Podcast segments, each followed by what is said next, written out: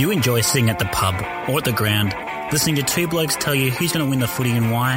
You know, the type of guys that puff out their chest and say, after their obscure multi comes on. Well, if you do, this is the podcast for you.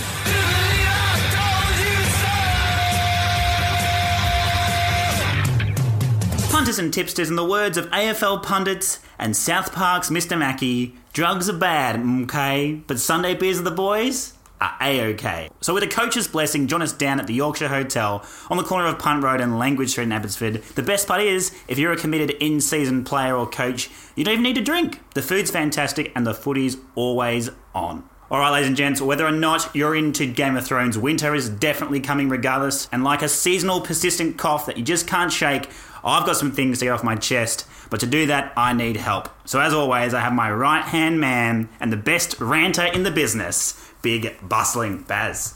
How was your weekend, mate? It was pretty good. Uh, great weekend for Old Brighton Footy Club. Yep. All the teams had a win except for the under 23s. Uh, they played a very, very strong uh, side and got done, but the Lift, four. boys, lift. Oh, no, to be fair, they're, they're playing a side that should probably be in that grade, but. It is know, what it is. They still competed hard, and yeah, all four home teams had a good win as well. It's a good weekend for the club, and yeah, just a nice, relaxing, quiet weekend before. There's a few weekends in the next four or five weeks where I um, won't be able to scratch myself with so many social outings and uh, other commitments as well. So I'm not looking forward to that. You know me, I like to. Yeah, let's keep things quiet, quiet, reserved, and most of the time alone. Yes, So, uh, yeah, well, I, yeah, it's it's just who you are. yeah, it's who I am. I've had my my fun days. Now I've got to lock myself up, or else uh, barrel might come back out. You used to call me on my cell phone. Late night when you need my love. Call me on my cell phone. Late night when you need my All right, speaking of Barrel, let's get him on the blower and get some things off our chest. Football fatigue's in full swing now. We mentioned it last week, but this week we reached proper football fatigue zone. The media's had enough and they're just looking for stories. They and are. they're looking for cheap and easy gets. They're like that lazy outside mid that just wants to get the easy handball and rack up the stats.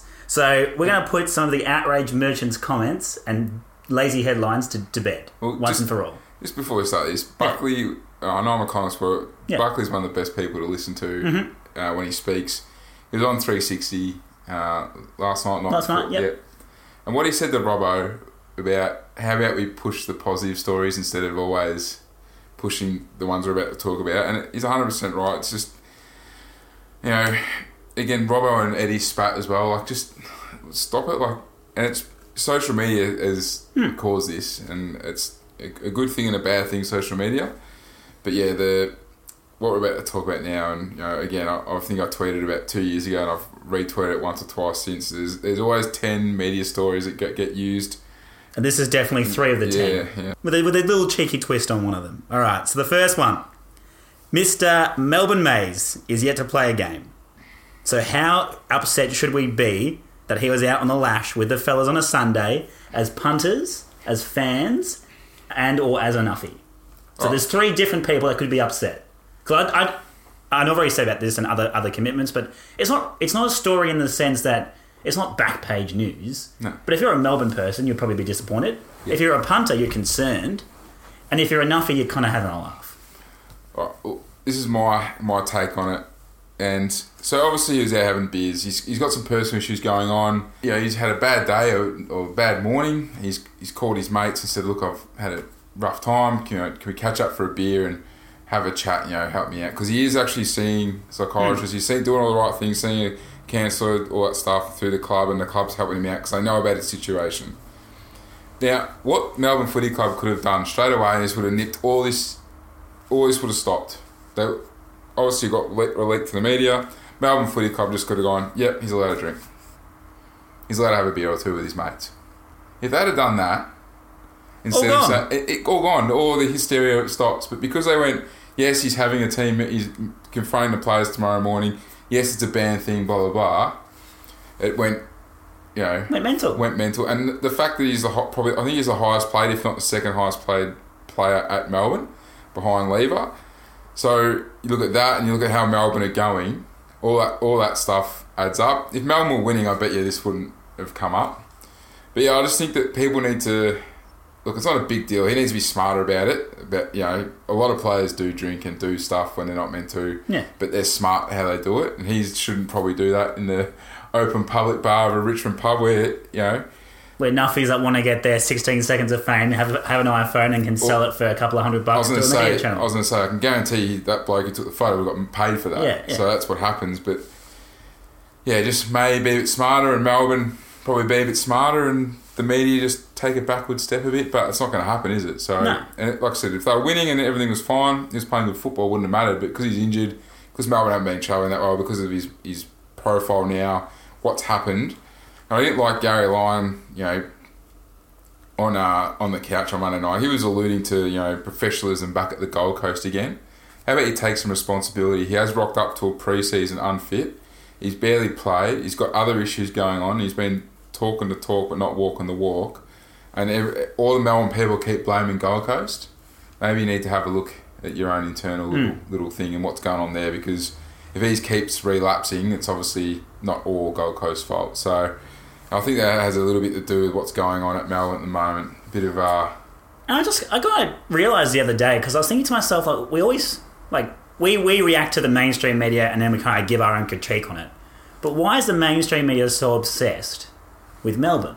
And then I realized, look at on the couch. On the couch is probably the the premier whether or not it's that good or not, but it's the premier ana- analyst show. Yeah, it's, it's the only one it's that good, on, yeah. on your type. Yeah. But you've got Jared, Gerard Healy, Yeah, Gary Lyon. Gary Lyon, Roos. Paul Roos. Yeah, It's like the Melbourne Old Boys Club. yeah, yeah. Which is why you go, oh, it's never Melbourne's fault. Melbourne's always in it. Melbourne's always a sniff. They'll bring up a little, a little, uh, you know, stats chart that says, oh, these are all the things that Melbourne's doing wrong. But it's always like, oh no, but I can fix that. They'll be back soon. They'll Yeah. be playing finals. So yeah, it's always good when you when you're watching at home or watching online or wherever to realize who's who's speaking and why they're speaking. And the same with like Roosy about uh, Fyfe. When he does that, you know it's coming from the coach. You know it's coming from Ross Great Lyon. mates with Lyon. Yeah. they speak. You need to you need to connect the dots a little bit to make sure that you're not getting sold a story that's just just club speak. But Roosy's got, was going hard at May, but knew about his personal problems, so kept referring to the fact that Hmm. he's got personal problems. Got personal. But football is number. As as Lyon was more. I hit. Let's blow it over. Yeah, blah blah blah. The other thing I'd like to take from last weekend, just on Melbourne, is you watch North Melbourne win the game. Right, they beat Carlton. They flogged them. yeah, Before they sing the team song, before they get carried away, Scott calls them in, tells them, boys, we haven't achieved anything yet. Yeah. We've won our second game. Relax. Yes, enjoy it, blah, blah, blah, but let's just refocus on where we're at and what we've got to do. And you look at that when Melbourne beat uh, Sydney and how they celebrated, and even their win on the weekend with Hawthorn, and given Melbourne's history when they like to over celebrate, it's something. I mean, no, surely they don't lose this week. The Gold but it's Coast. definitely buyer beware. Don't touch don't touch that game. And when you when you're going to put that tip in on, on Friday night before you leave the office or the work I was already nervous doing it today. be very very careful because you're going to feel so bad. You're gonna be like, I know what happens. They win, they celebrate, they lose for two weeks. Especially when Goodwin was talking about, oh, our foot, our brand of football is working. We'll, you know, It's been better. proven by the worst. That was arguably the worst game of footy for the year. Oh no! Oh, It was yeah, up there. It was up there because and, and and what the potential it could have been, and where it delivered to. And and Clarko, I reckon, did it. Said exactly what everyone was thinking. Who knows football, and and he got a bit of flack for it. I actually liked it, and there's a few other commenters, uh, commentators actually said they enjoyed it because it's the truth. Hmm. I think one of them was Hutchie, and even I think Judd even agreed. It was two poor teams playing poor football, and if we think that we're going to get anywhere playing this football, neither of us will get anywhere. Hmm. I think that's just spot on. It sums up both Melbourne and Hawthorn. So, Yeah. Yeah. Anyway, that's that's that. Anyway, That's Melbourne done and dusted, and we try to put them in the cone. We just can't. We just, I guess, they find a way. A cone is turned into a sieve. it's it's disappointing, but we'll try harder next time. All right, the second one. After being reported by for striking Dylan Shiel, Gary Ablett Jr. has apparently joined the AFL's Untouchables after he got off on his charge for striking. Was it the correct decision, Baz? of course it was. Absolutely, 100%. My only issue with this is that what are we going to do about the MRP? Oh, I don't know. I don't understand how he got away with that. Oh, sorry, he got a week for that. Yet, um, Hipwood, Hipwood got got off for pretty much the exact same thing. Didn't even get fined Yeah. against, against Lloyd and Well, he got Sydney. reported on the ground. Yeah, but So that was the issue that but the was- ump. uh, so it doesn't go to the match review panel. No, sorry. It goes, so you get reported on the ground. Yeah, then the then the umpire's report automatically gets taken to the MRP, even if the MRP wouldn't have sized you without the report. Yep. Then they have to use the metric, the little the little matrix box thing, Yeah. because the umpire reported him, and by using the box, they came up with a week. And then everyone in the world knew it wasn't going to be a week, so then they took it to the tribunal. But, but Hipwood did the exact same thing, probably a bit harder. yeah, On law, but because it wasn't reported by the umpire, But the, the so- MRP w- didn't cite him because because I don't think the MRP would have cited Gary if the umpire didn't report it. Oh, okay. Well, it, was, it was just, it was just weird. Anyway, yeah, it, it's been all over new. Like, it's probably more so than the May thing. It's probably a good thing we've had this to cover up the May thing more. Yeah. But yeah, you should have got off. It's. Yeah. Unless you're back for done- Essendon. and then or that's North all right. Just or, be or North Melbourne. Or North Melbourne. I know Scott was hoping to have Yeah, a you can you can definitely be a nuffy and be and buy into your one-eyedness, and that's fine. That's as a fan's right, that's a right. But if you're trying to be like a football punter or a pundit or an, an inverted commas expert, there is there's no reason to be outraged. He's not an untouchable. It was a joke of a report. He got off because he needed to, because he deserved to, and you got a two thousand dollar fine. So you know he copped his whack. and I really hope they rest him now. Oh, to be the best, Oh, just please. be the absolute best. And finally, a question from Coach's Corner. So, Chad Wingard, Mr. Fig Jam himself. I've never seen a man spend a higher percentage of time looking at himself on the big screen. Looked like he received some actual 360 feedback because he was literally surrounded by the senior like leadership team of Hawthorn at halftime in that match. Yeah. Now, that happens all the time. You just discuss what's happening in the game, you break it down. You generally don't see it on TV. as a coach, as Clarko, Yeah. you pretend to be Clarko now.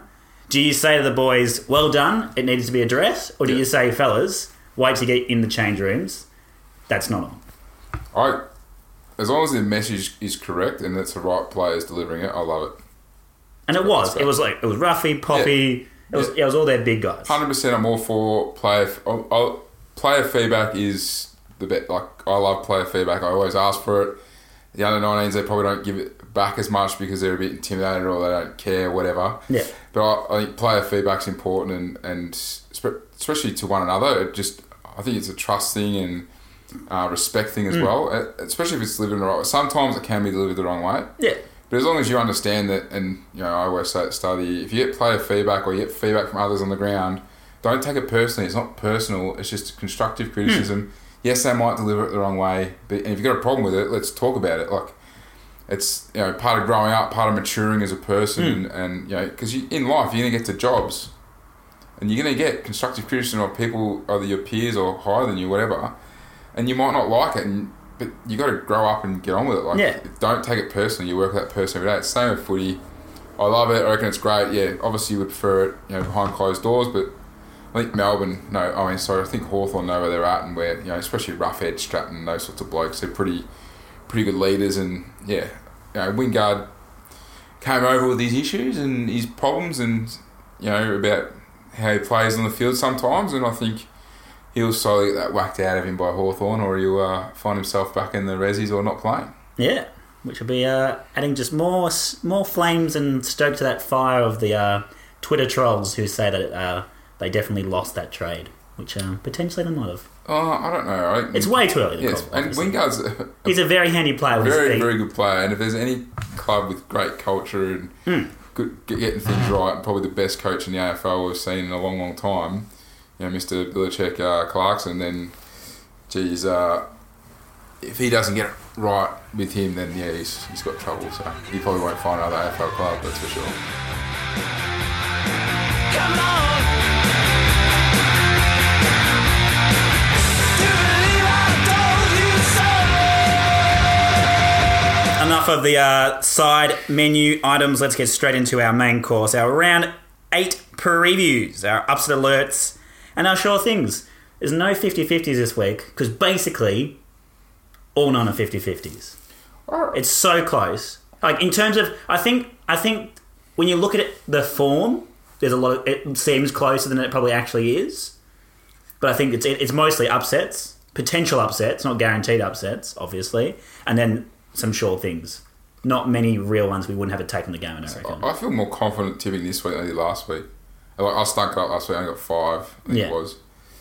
And uh, Freo let me down. Carlton were terrible. Uh, obviously, Hawthorn let me down. and there was one other game that um, oh Bulldogs Richmond Richmond were pathetic. But I, f- I feel more comfortable going into this week. Obviously going in on form, but obviously form doesn't mean much this, this year for some strange reason, which is it's it's not a very AFL thing. No. The last kind of five five to ten years, form has been completely bankable. You can trust it. Especially you can, by around uh, Yeah. nine to ten. Yeah. Yeah, we're still obviously around seven, and we're probably a couple of weeks away from. But you look at it now, and there's in all seriousness, and Gerard Whateley said this the other night about uh, Collingwood, the top three, so Collingwood, Geelong, and uh, GWS could, could literally go to the bye without losing another game. And to be honest, you look at the, the, the fixturing and who we're playing. All three of those teams should go to the bye. I think it's around twelve or thirteen. So the next five weeks, you know, another five wins. Yeah, They really should, but they won't because it doesn't happen that much these days. So very strange areas. All right, so we'll start with our upset alerts. The first one I've got is a tricky one. Saturday, 1.45 p.m. We're going to Ballarat, yeah, it's Mars Stadium. That's why it's tricky. I don't know. Yeah, they still play games out there, and I mean it's a great idea and everything, but it's not really an ideal stadium for AFL football. It's always cold. It's nearly always wet. Really and it's wind. really wind, and it's wind affected. It's not quite Williamstown Oval, No, but it's pretty close. they need to get that. Uh, the Western Bulldogs need to get their their re that's um, EJ Dunn, yeah. yeah, re- redone, and they can play the games there. It'll be good for AFL and good for footy. But anyway, I digress. That's okay. So yeah, doggies are a dollar sixty-one favourites, strangely against Brisbane, who are two dollars twenty-five outsiders. The line here seven and a half. The over/under one sixty-two. And why is this confusing? Well, the doggies come off a massive win against a borderline disgraceful Richmond last week, but Brisbane also tailed up the Swans. Can we? So we say that form lines don't matter this year. Can we read anything into those two big wins for two clubs that are very different? We would have we would have expected that from Brisbane at home against a slow Sydney. That's two ticks. That's style meets fights. That makes sense. It was. I, I thought it was one of the best bets last week. Yeah. Brisbane at the line. Doggies, however, they've been hit and miss, and when they hit, they've been amazing. And someone stands up. It's your, it's your pet peeve. A youngster carrying the load for the rest of the team, which is one of your concern points in most clubs that do it. And when they're being putrid, they've been proper think putrid. Yeah, I still don't rate doggies. And Brisbane last week beat Sydney at their own game. They beat a contested footy in a, in a pretty. It wasn't wet, but it was it was dewy, wet sort of g- Yeah, game. It wasn't tropical. great. Yeah, it Yeah. wasn't great conditions. And, and Brisbane beat them that. The- Brisbane's second quarter was a bit worrying. Their first quarter was, was amazing. They blew Sydney away. Sydney got back in the game, played more on Sydney's terms. Then Brisbane got it going again. And they never really looked like. About 10 minutes in that third quarter, didn't really look like any danger of getting run over by Sydney. They kept extending. Even when Sydney got two or three goals, you know, within two or three goals, they kept kicking away and keeping that four to five goal margin, three to four goal margin. So hmm. I thought Brisbane were really good last week, and I think again going on form. I know it's in, at Mars Stadium. It's you know not the same conditions. A bit harder for Brisbane. Just are way better than doggies. Yeah, if you think it in in clean conditions, Yeah. Brisbane are the better side.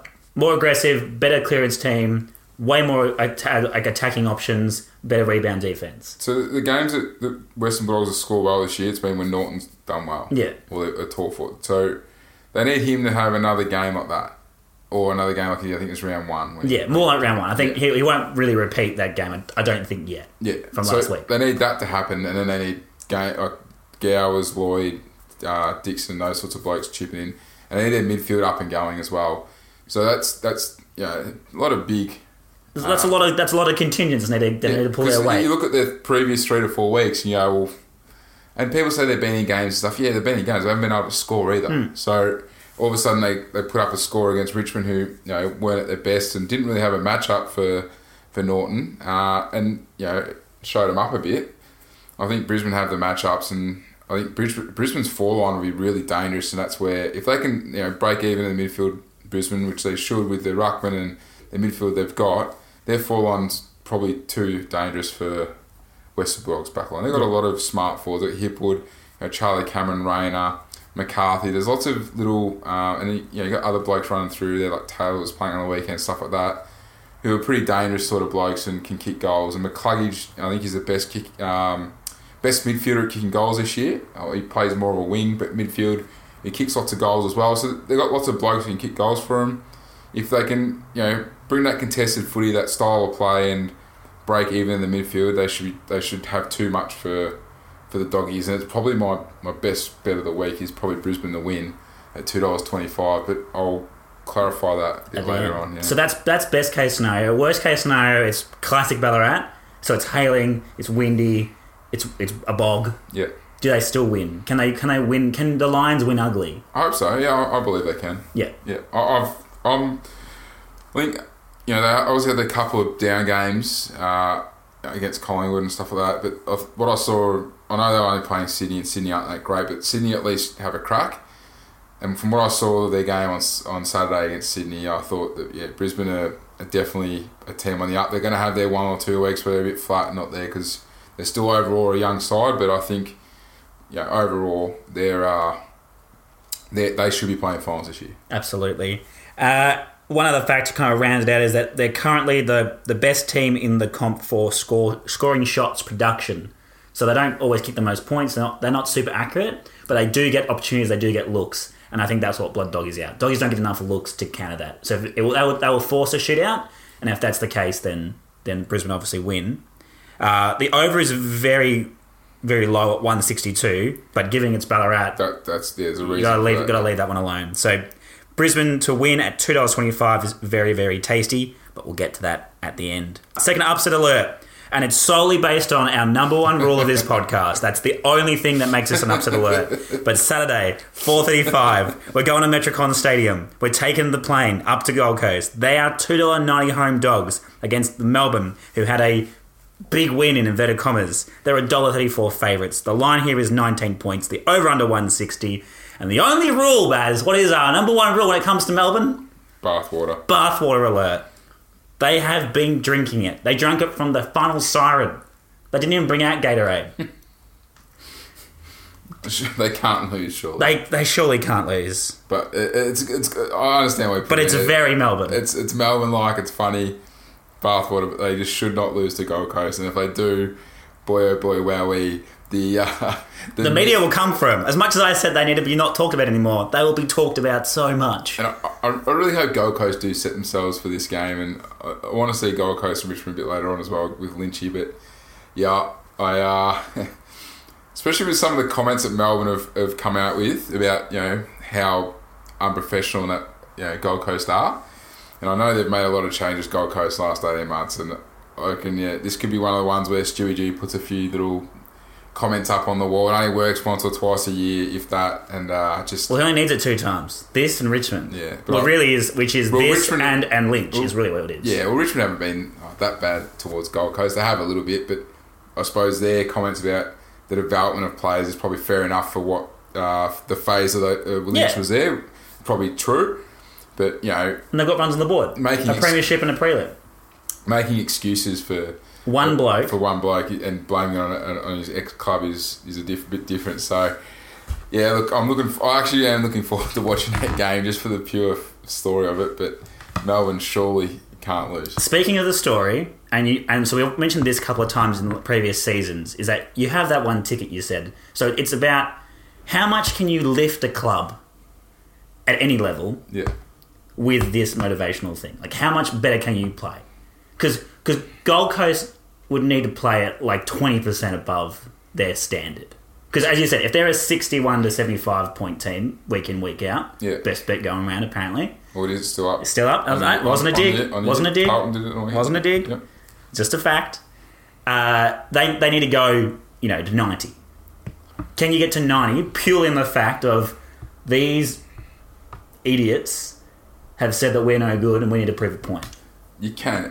The- it- to be honest with you, it, it works for the first five ten minutes, right? So the boys are all up and about. So you just got to make, make sure you manage that um, excitement levels and stuff like that. You know, you, you know about that. You got, can get too overexcited and too over amped up, and has a you know a worse effect than probably going in flat. And you need to make sure you get off to a good start. Now here's the here's the kicker, because three teams in the competition currently score a third of their points in the first quarter: Yeah, Geelong, yeah. Collingwood, and Gold Coast. So I'm not tipping Gold Coast to win. I'm tipping Gold Coast to win the first quarter. Uh, That's paying two dollars twenty-five. Nice. So, safe, much more likely bet. Still probably unlikely. You've led me in there well. But uh, yeah, two dollars twenty five, and I, I got you in there. Lovely. And uh, the rest of it, the analysis doesn't make any sense. There's there's not enough. There's no statistical or analytical angle to say that Melbourne will lose. But it'd just be very Melbourne. Yeah, well, there's no there's no analysis any statistics apart from history Yeah. last week about the doggies and a few other teams, and you laughed it off, and I, I went with you, and then uh, And then it, then it landed back on an egg on our face, and I apologise, but that's okay. I've got I've got it plenty, wrong plenty of times as well. Just look at Naughton. Jeez, did I cop a shit about that as well? Moving swiftly on a Saturday night, 7.40, and it is, of course, the showdown. Another tricky one to pick. Port Adelaide are home underdogs. $2.10 outsiders. Adelaide, $1.72 favourites. A four and a half point line, and the over-under a very low 162. A lot of Dow footy predicted for this weekend. it's been down footy all year, mate. I know, but like... Teams aren't scoring. They aren't scoring, but a lot of a lot of like they've given up now. The bookmakers, the bookmakers have given up because they, they were giving us one seventies. We could have feasted on unders early this year. Do you know te- teams are less than ever going through the corridor, Hmm. the boundary side? Because I don't know. Yeah, anyway, you change rules. And they get scared. They don't know how it's going to react. coaches adapt. Leave anyway. No, Leave the- leave the game alone. Yes. So we've got Adelaide, who have rebounded in inverted commas because they've played two like their game against St Kilda. They were average. They were they were bit, they were poor in that first quarter, and then they were average in the next three. Yep. And in that Fremantle game, they were they were they were bad. Well, they weren't bad. They, they should have got beaten, but they just had enough class in the end, I suppose. Or they, They ex- weren't bad. they executed better than that. The first half was bad. They were, they were two bad teams, to quote Clarko. No, they weren't. That, it was actually a good game of footy. It was high pressure. It was almost finals, a bit finals like, like elimination final type stuff. Yeah, but it's finals without the class. It, Yeah, it was like yeah. it was like if you got. Don't if get me if- wrong, both if, you- if you got to watch, if you got to watch like ten and eleven play an elimination final, if if we get the wild card thing that everyone wants, that's what you'll get first week of finals. It wasn't bad. Like the intensity, No, pressure, and yeah, stuff. great. it was- Everyone's was having a crack. It was good to watch, but Yeah. the turnovers, especially by Freeman, are going inside fifty. Like just hit a target or stop kicking it to three Adelaide blokes. You, you look at the like. I reckon. I know I had money on Freeman, and I'm probably talking through my wallet, and that's fine. I'm, I'm happy to own up to that. But I thought Freeman were the better side throughout the game, and they just absolutely butchered. They had they had the same inside fifties, but went at like twenty percent or something. Yeah, so eighteen percent going inside fifty. Adelaide's pressure when it went inside fifty was a lot higher, so they were ma- managed to keep it in there. Yeah, they locked it in much better. Um, you know, but marks inside 50, uncontested mark, contested marks, possessions, you know, contested possessions, all that stuff was pretty much, you know, similar, but it was just, all right, just Fremantle's a- inept forward line, which has been their strong point. And, you know, when I did the preview last week, I said that it's good to see they finally scored a lot again, but they, they've done it once, one other time this year, it was round one, and the other times they've struggled. Like they've, they've scored highly in a couple of games, but they've obviously been really dour in others. So I don't know whether it's uh, the players still adapting to a new game plan or Ross Lyon changing it each week and it, that they get confused, whatever. But I, I thought Freo the better team last week and they butchered it. And Adelaide were lucky the few things went their way and had some luck and you take it when you can. But I'm still not sold on, on Adelaide. And So about to say that does does last week's performance justify them being favourites in the showdown? This No, it doesn't. But what what's made them favourites? If if Adela- uh, Port Adelaide had these blokes available, I guarantee you the odds would be flipped. So Yeah. Ollie Wines is a massive out for. huge. So he's out for about four to six weeks, I think, with an Yeah. ankle. Ebert has already been ruled out with concussion. Jonas will miss as well. Obviously, Robbie Gray's out. So, yeah, there's there's probably there's three, four, five blokes that you'd have. I'm, I'm sorry, I've had Dixon in there as well. Look, he's already out. He's still out. Hartlett's still out for a while, but so there's four blokes there that you'd have walk straight into that side. Hmm. So they were pretty poor last week, Port, and you know Can you trust their kids? So we mentioned this, and, and this is a big head wobble for you because you did say that Jaidyn Stephenson was going to prove a point against Port's young troops that were getting lauded for being the best young like small forwards in the game. Yeah. and absolutely nailed it. Well done to you. well, it helped getting that service as well. But Yeah, absolutely. And some good coaching and good forward line structure from the Pies, picking on the weakest link and taking him deep. But anyway, go, uh, Yep. yeah, Can we can't buy into the fact that they'll bounce back? The kids you can't you can't trust the kids to bounce back from that. They're a bit. They got a bit of swagger about them though, and this is a big occasion, big game, showdown, first showdown. So I expect a few of them to, you know, get a bit better, stand up. You But- can expect it, but you're not banking on it. You're not going, oh, Connor, Connor, Connor Rozee's the type to to do that because you don't know. We've only seen him play five games of footy. Yeah, Like, but like you know, you got Willem Drew, Zak Butters, uh, you know, and Marshall. Like they've, I know watching the game Friday, they have, have a lot of influence. So you know, do you go back to them again, or do you? They got some, you know, Motlop, Trengrove. Uh, you know, they've been playing. Like Motlop has played really well. I'm pretty sure back SANFL. I know Trengrove is dominating back at SANFL, like averaging something stupid in all the key stats, like over 35 touches or something stupid. Like he's apparently just dominating. Um, they got another kid called Billy Frampton who's kicked nine or ten goals in the last two games. So the other one I saw today on Twitter was there. Uh, there was a there's a video of, of Matty Broadbent's getting picked. So his first game in like over 600 days, like, and so that's that's a team. They had all the players there, announced that everyone got up and about. So that's something. I expect them to come um, come hard. to come harder and beat. It's a, it's a showdown. It- it- one of those games that are always close and they always get to and fro. And it's probably going to be one of my bets is under 15 and a half or um, Yeah, that try bet. Yeah, try yeah, bet. team. Yeah, or, or either that or I might even just go straight for for Port 1 to 39. I'm probably going to tip Port on just on the fact that over the year so far they've played better football. They won without Ollie Wines at the start of the year. Ebert can be, I feel like, can be replaced. Uh, their dual ruck of Lysett and Ryder and you know Westhoff as well, who chops in and out and floats around the ground, should be too much for Ro- O'Brien. yeah. I believe, I, I actually honestly believe Port's midfield's better and more damaging than Adelaide's midfield. I think if Even with their exclusions.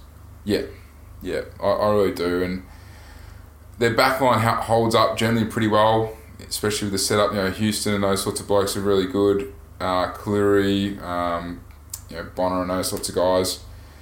It's going forward. If hopefully they can kick enough goals, and hopefully you know they can stop Walker, who was well held last week by Pearce, and you know Eddie Betts hasn't been great this year. Hugh Greenwood's a massive up for me. I, I think you know he, since he's been picked, he's been a big inclusion for them. He helps them in the contested footy, helps keep the footy in the four line. To me, a close game, but I'm just no bets, but I'm going to tip probably Port in the end, just because I think I rate Port a bit better at the moment than Adelaide. And I know Adelaide have won their last two, Port, Port last week, but over the season so far, you look at the look at it and you think, well, you know what, Port have been a more consistent team and probably a better team than Adelaide, and I still think Adelaide have a lot of issues going forward. Yeah, But hey, they're about to get the number one pick because Carlton gave it to them. So they might be very happy about that. uh, so yeah, a couple of things you mentioned there, absolutely backed by the stats. One question for you, and we mentioned this last week: Does history matter? So Adelaide have won six of the last seven showdowns. yeah, and the, uh, and the one the one loss was uh, Motlop as well, just for the siren. Yeah, and so it has always been close, and the last uh, two have been decided by less than a goal. So that in between fifteen, And they should have won the states. last one. That was the one where uh, old mate hit the post. Yep. The overall Jenkins. uh, for showdowns is 23 versus 22. So it's always a 50-50. I'd stay away from from burning your cash. I'm I'm with you on, on Port here, and solely because these close games, I think, are decided by not so much contested possession, but I think mid-season, yes. But as we saw in finals and grand finals, your hard ground ball gets Yeah. those kind of things, and Port are a better side at that. Their their their mids and their small forwards and their mid forwards capitalise on that.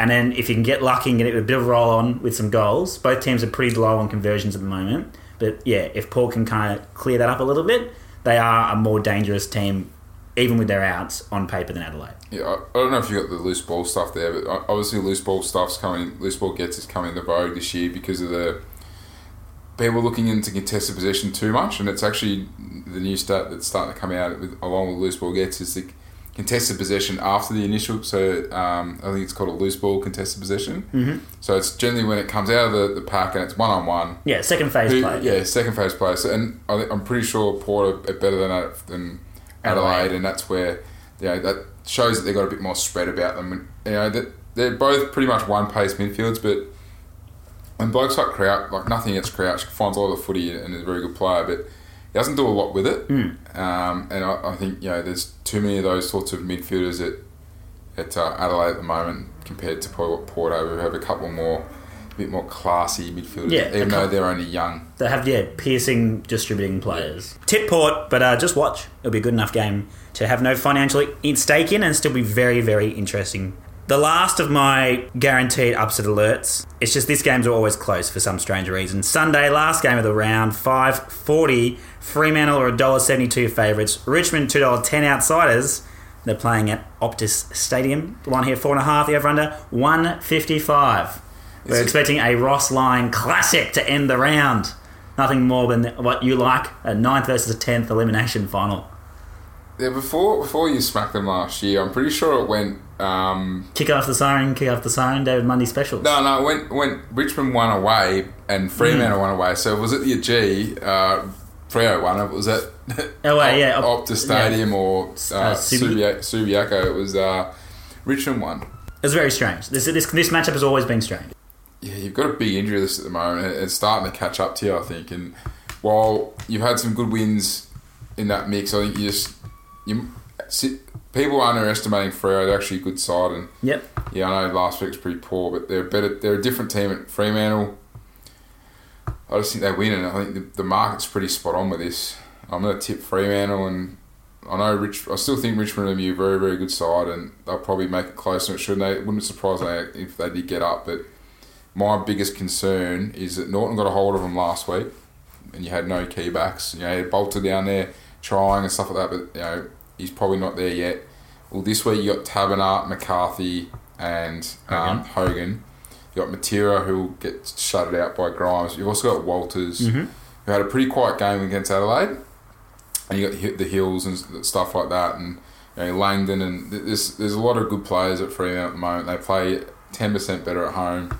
I just can't see how you can stop that four line and how your mid- midfield is going to get on top of a very very good Freo midfield. And at the moment, And that Fremantle midfield's improved. So last time they Oh, yeah. played, Frem- and Fremantle won the clearance count by twenty, yeah, at, and they've improved their midfield. And we're missing, and Richmond's missing players. Yeah, and the other thing is, Docker's backline has held out really, really well Mm. this year. And again, Lynch is obviously not 100% fit. You know, he hasn't played footy for 12 months. He's got knee injuries, stuff like that. He's he's going to be better for it in the long run. But you know, who's his support at the moment? You've got lots of mosquito fleet, but you know, too many of them at the moment are dropping in and out of games. So like even Castagna and stuff like that, like. They're not consistent enough. They've got to get involved more because they haven't got the star power around Yeah. at the moment. So, yeah, I just think Fremantle win and uh, dollar seventy two looks pretty good, and the line's very very is very very good as well. So four and a half, it might be seen a bit later. The deep concern here is obviously, whilst Fremantle weren't very efficient going inside 50 last week, they had huge inside 50 numbers. Yeah, well, yeah, they had And- still and- over fifty. Yeah. And Richmond conceded huge inside 50 numbers to Western Bulldogs last Yep. week. And we, we would consider Fremantle to be a much better side than the Western Bulldogs. Correct. And so, yeah, going to Perth, down on personnel, basically losing to a similar style of game, but with tall added in, so they have that benefit. They can just they can just hack kick and then clunk them in the in the, in the inside fifty. Yep. It- I- yeah, it's gonna be very difficult for Richmond to win. So yeah, the tip and the bet could be on there, depending on how you also see it. The under one fifty five though, is that have the bookmakers decided that old Ross is back and new Ross was a joke? No, I, I wouldn't trust that at the moment. Mm. No, I would, I'll be leaving that alone. As there, there are other teams you can trust playing against each other, going unders, than Fremantle Richmond this weekend. to our so-called sure things with a bated breath when it starts Friday night. Sydney host Essendon. Sydney are two dollar fifty outsiders. Essendon one dollar forty nine favourites. They're at the SCG. The line here's ten and a half. The over under one sixty three. Are Sydney done? Have they pressed the big red eject button on this season? Um, Or they're Yeah. gonna try and save it? no, I think they're, they're done. They won't make finals. Yeah. They'll be better. They'll, they'll, they'll win games. Like, Yeah, and I'm not saying they're not They've going lost to. their last five or something at home. Actually, I I don't think they've beaten Essendon at home for a while either. They've, they, they've lost their ability to, to make the SCG a fortress. Yeah, I think uh, you'll see a lot more younger blokes getting games for Sydney, and you'll get a lot more of uh, Heaney, Jones, Papley, Hayward, those sorts of blokes running through midfield. Um, uh, uh, they just need to see where they're at. They're going to try a few players, and I think that's what they need to do. They've got I'm pretty sure a couple of academy kids coming through next year for this, so for the upcoming draft that are very very handy. So that's going to help, and if they get a you know a top end draft pick, it'll obviously help them as well because they've just picked up Blakey and they've got some top end talent already. They just got to find that other the other you know the the role players I suppose and get a bit more out of their star players and get some uh, other players back into form and probably find new roles for like Kennedy and Parker and you know um, those sorts of blokes. So Essendon, however, they were they were really disappointing on Sunday. They didn't commit to their game plan because all the things that you I you were concerned about for Geelong, Yeah. like their pace, their their run, Geelong their, played really really well. Oh, Geelong played amazingly well. Realistically, even if Essendon had played close to their best, it would have been like Anzac Day. They probably still would have lost. Yeah, but But they didn't play anywhere near their best. to see that drop off, which is what, again what we spoke about last week, I, I can't trust Essendon because you got their first two weeks, then you got their next couple, and then you've seen hmm. what they can produce against Collingwood. Then they produce what they did against Geelong, and he's like, well, which Essendon am I going to get? And at the SCG where Sydney been under the pump all week, I, I, this is probably one of the games where I know you've got it as a short thing. I'm probably tipping Sydney. I'm going back with the gut feel, Gordo. I'm Trust the gut. trusting the gut. Trust the famous Friggy gut. It's a big gut. Um, yeah, I just think that small space. I know Essendon have a good record there, but the small confined space of the SCG. Uh, we've seen te- uh, Geelong last week cut out the, the one style Essendon got have and the only style they can seem to be able to play, which is that run and belt uh, skelter off the halfback. If they can stop that, the Swans, and make it a real contested game, real, real, real congested as well, I believe that they're uh, they've got enough to probably just just sneak a win, in. And I was backing to get them done, and hopefully, um, first emergency last week, old Brighton boy or Brighton ground boy Harry Reynolds was on the emergency, first emergencies last week for Sydney, so he's a rookie player. He's got a new deal as well. Hopefully, he gets a run this week. There you Good go. see. Would be absolutely great to see. All right, so history here for Sydney's not great. So they lost round two to Adelaide, who play Essen esque but are just a bit slower. They lost that by 26 points. They lost to Melbourne in what was a, a Dow contested game. So even if they bring on the inside, they can still get done. They lost that by 22 points to the SCG. Essendon don't have the midfield grunt for inside football like Melbourne though. Yeah. Then they lost to the Giants, and the Giants legit. So again, so they've lost their last three at the SCG. That makes them under the pump. But they are vulnerable to the faster teams as well. So Brisbane put them to the sword last week. They're a running gun team. They're probably a better running gun team at the moment than Essendon, but that's still Essendon's style. Yep. So I'd be backing in Essendon. They they are at their best. If they get anywhere near their Anzac best, they're going to be way too good for this for this for the Swans. And in a style mates fights competition, and when if you kick a goal, you get the benefit of having that six six six and and opening the game up again. That will help Essendon, I think. So Essendon for mine. Um, but yeah, not as much as a sure thing as the odds really say it is. I'm still going with Sydney. So you're going to go this, and so there's one this week where we differ. Saturday, 1.45. Again, I do not understand Twitter sometimes, but Carlton are $7 outsiders against Collingwood, who are $1.09. I'm spewing. Proper Winx odds. I'm spewing about the. The line here is 42 points I'm spewing this game's on at 145. Because you want to watch it. Yes, I'm coaching at two. I think the game starts at 2:15. So I'm absolutely shotted because I, lo- I, I like watching Collingwood play Carlton. Can you please explain to me, as a bona fide Collingwood nuff nuff, Yep. why so much of Collingwood Twitter is scared of this game? Because you see it, it happens a lot where, and I just spoke about how we're expected to win the next five, and we should be winning the next five games. How often do you see a team get smashed in the media, especially after they get pumped like they did last week, come out and play out of their skins, play good football, and we've seen you know spits and spurts of Carlton playing some really good football this year, uh, doggies and you know half inch Hawthorn and a quarter here and there. Collingwood, you know, we're susceptible to playing some average football against poorer teams. We saw against the Western Bulldogs earlier in the year.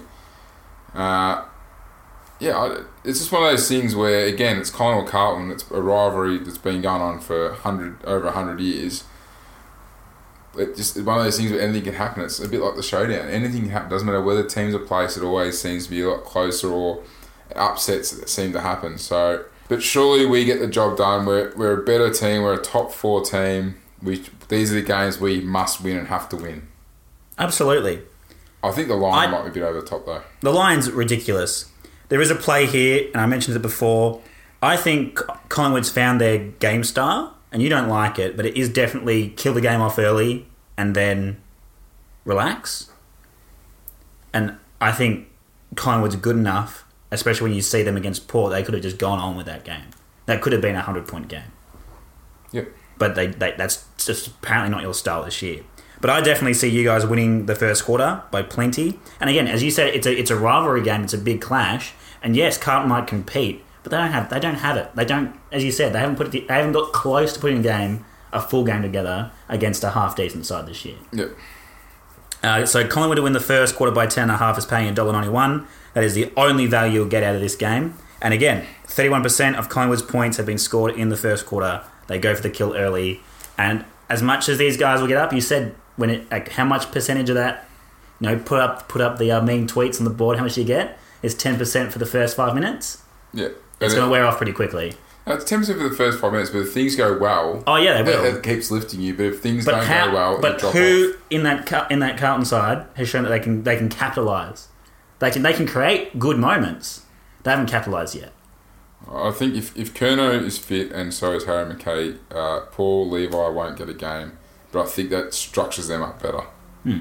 Uh, and Cruz is a big in for them. It'll help him help them around the midfield because surely Collingwood's midfield depth uh, covers uh, Cripps and SBS, who had two really good games, but uh, like I said, will drop back because you know he's still second year of football. He's in a he's in a flow, ebb and flow a bit more into his season. But yeah, I just can't. Yeah, Collingwood surely. Yeah. Just surely, if I'm sitting there next week, next week going to lose. I'll be. Um, yeah, it could be interesting. Carlton jersey bet. No, that's silly. Borrow it from Fwan. no, not that silly. Saturday, seven twenty-five. St Kilda hosts West Coast down at Marvel Stadium. The line here is ten and a half. The over under one sixty-four. St Kilda are two dollar fifty outsiders. West Coast a dollar forty-nine favourites. Why have everyone jumped off the Eagles bandwagon? This, if this was Collingwood, this would be another dollar oh one line. Because of what happened before they played Gold Coast.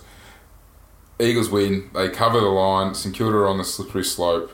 Yeah, they can. T- after the first half, they got back in the game a little bit against GWS, but that GWS did what they needed to do with them, and then they took the foot off. West Coast, you can see that you know Simpson wasn't that happy in that second half. You know, after they had a really good start, I, I think they're just they're starting to get into the groove again. Players starting to find some form. Uh, they're starting to figure out what their best ruck combo looks like, what their best midfield looks like. Remember, these guys started later in the preseason, so you know everyone forgets that. And again, you look at I talked about this last week. You look at their next five weeks. Actually, pretty much win all five of those, and then people forget about their start of the year. So remember last year, Collingwood two, uh, 0 and two as well, and teams.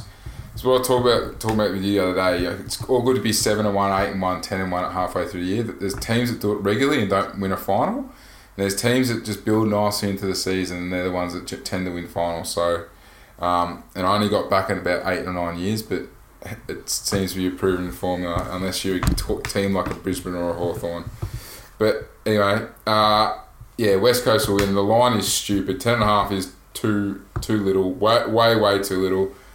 I've already uh, jumped on that because that's just money for jam. That is. Yeah, and especially the Eagles play Marvel really well. Under the dome suits them.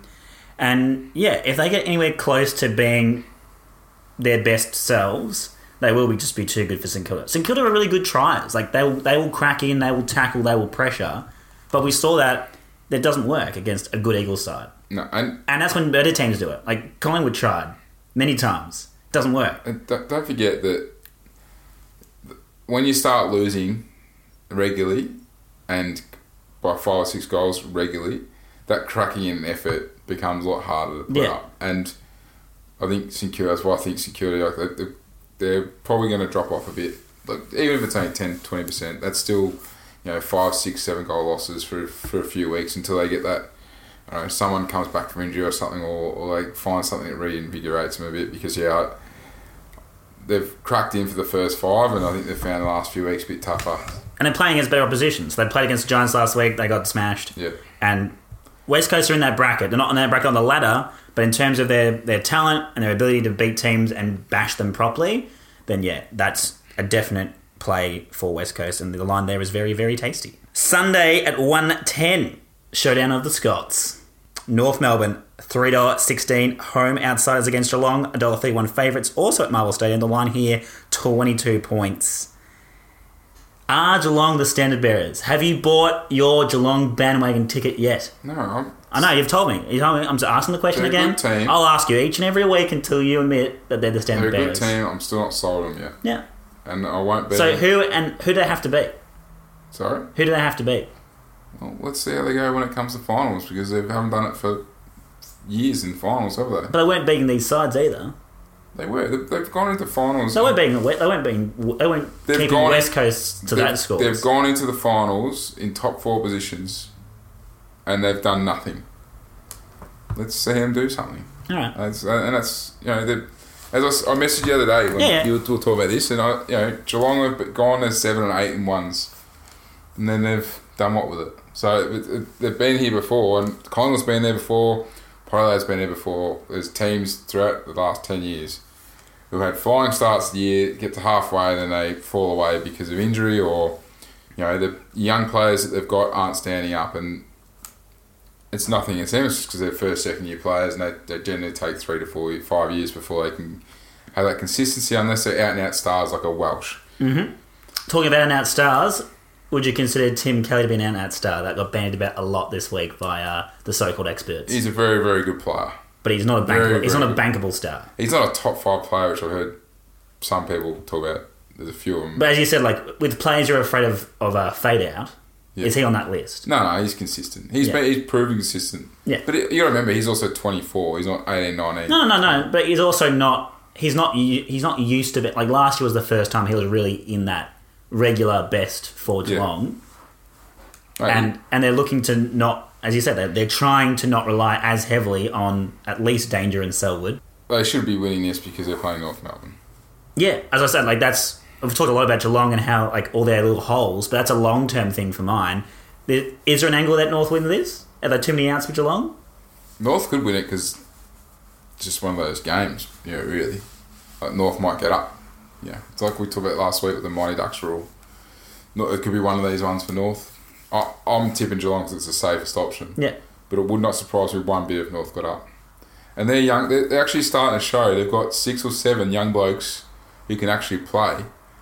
It's just they've got some duds that they've traded in for that can't. And I don't know why you'd waste picks on you know they, they gave up a first round pick for Pittard and and um, Polec, and given the draft quality of last year, surely you would have given where they're at yeah. you know, we've seen, you know, uh, Larkey, we're seeing. They didn't top up, um, mate. They didn't top up. The Zohan. Brad's already Brad's already discussed this, mate. Go listen to Brad. Oh, but you got a bloke like Aaron Hall who couldn't get a game at Gold Coast. Uh, you got a bloke like Dom Tyson couldn't get a game at Melbourne. So what are they adding to your list? I, I don't understand that. And Pittard and Polec are obviously drafted to help with their speed and kicking, but they got blo- they got enough blokes who at that club already who can't kick the football.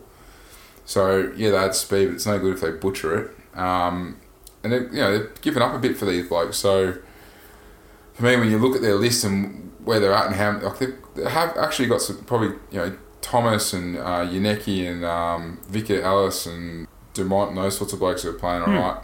They've got some good kids and you know Wood's young enough, but yeah, just baffles me they went to the to the well there and they let like a young good ruckman like Preuss go as well.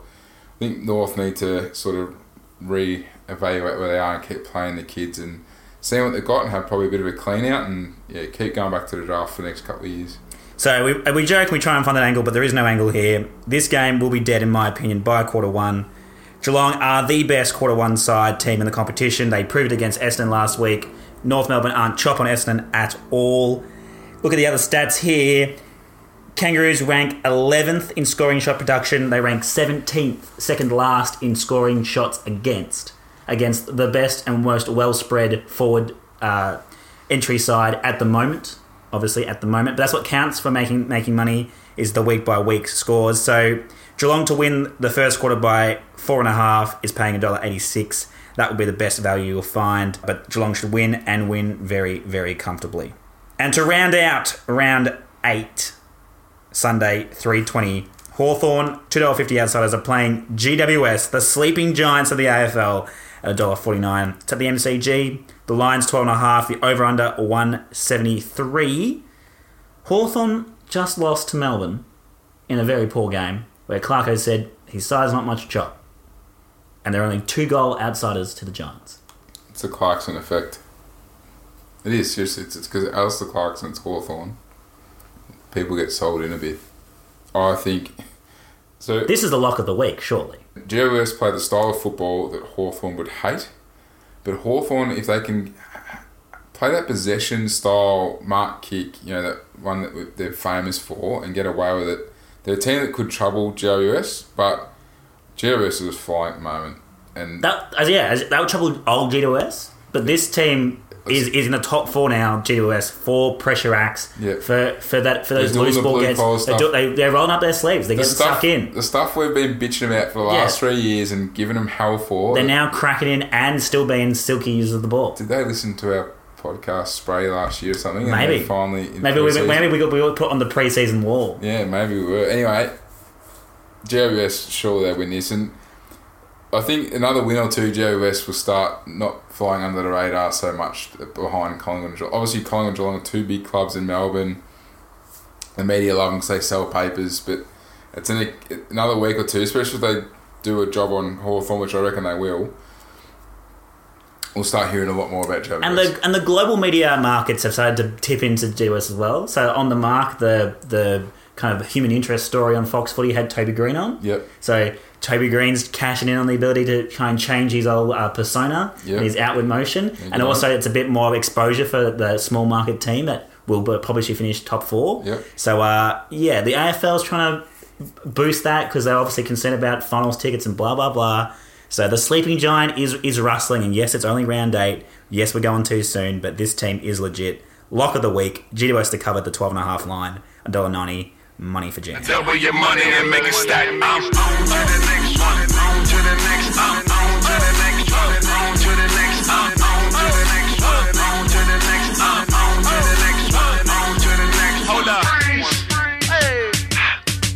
Somebody bring me back some money, please. Speaking of money for Jam, it is money making time.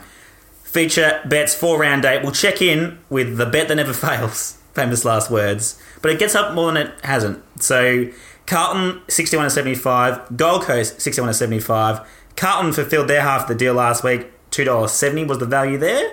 And we're still 37% return on investment, which is a very, very healthy return on investment. and just remember, we only started this from round three. Yes, yes, yes. But if you can find me, the, if you can find me the odds for the first two rounds, I'll add it to the sheet. First two rounds were four out of four. So If you can find me the odds, I'll add it to the sheet. All right, all right. So anyway, we're that's flying, and this week is a week where Melbourne play Jet- Gold Coast. Surely they get there, and if Collingwood can just you know let it slide for a quarter or so, can't forget this is, should be two weeks, a week where we get both of them. Yeah, I'm actually- three green lights. You've already tipped in, haven't you? I'm probably going to multi them. Uh, anyway, my best bet of the week Yes. is uh, West Coast at the line at ten and a half points. You got to be kidding me. Pile into that, and my second best would be Fremantle at the line, four and a half points. My best bet is, as I just said, the Giants to cover the 12.5 line against the Hawks at $1.90. Again, absolute joke of a line. Tip in all the way. Uh, and my value bet is Brisbane to win at $2.25. My value will just be either Carlton or Gold Coast at 61 to 75. I reckon Gold Coast is more likely to get there. Yeah, Carlton could have a pretty bad day out. And my roughie is just a very sensible two leg multi. Geelong to win the first quarter by four and a half.